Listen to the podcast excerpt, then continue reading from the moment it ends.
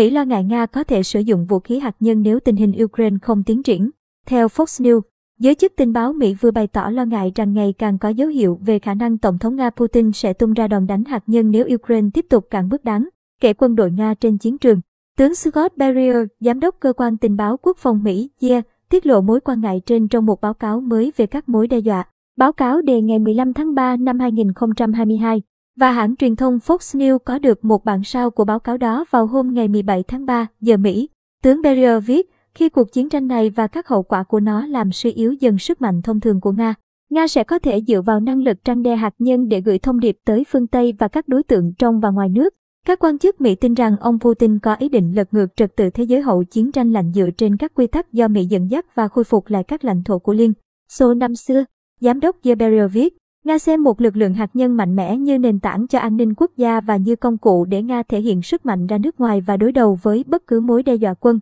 sự thông thường nào. Ngoài ra, báo cáo của viên tướng Mỹ này còn bày tỏ nghi ngờ về hiệu quả công cuộc hiện đại hóa quân sự của Nga trong thời gian qua. Căn cứ trên những gì quân đội Nga vừa thể hiện trên chiến trường Ukraine. Trước đó, sau khi chiến dịch quân sự đặc biệt của quân đội Nga ở Ukraine diễn ra một thời gian, Tổng thống Nga Putin đã đặt lực lượng răng đe chiến lược của nước này vào tình trạng sẵn sàng chiến đấu cao.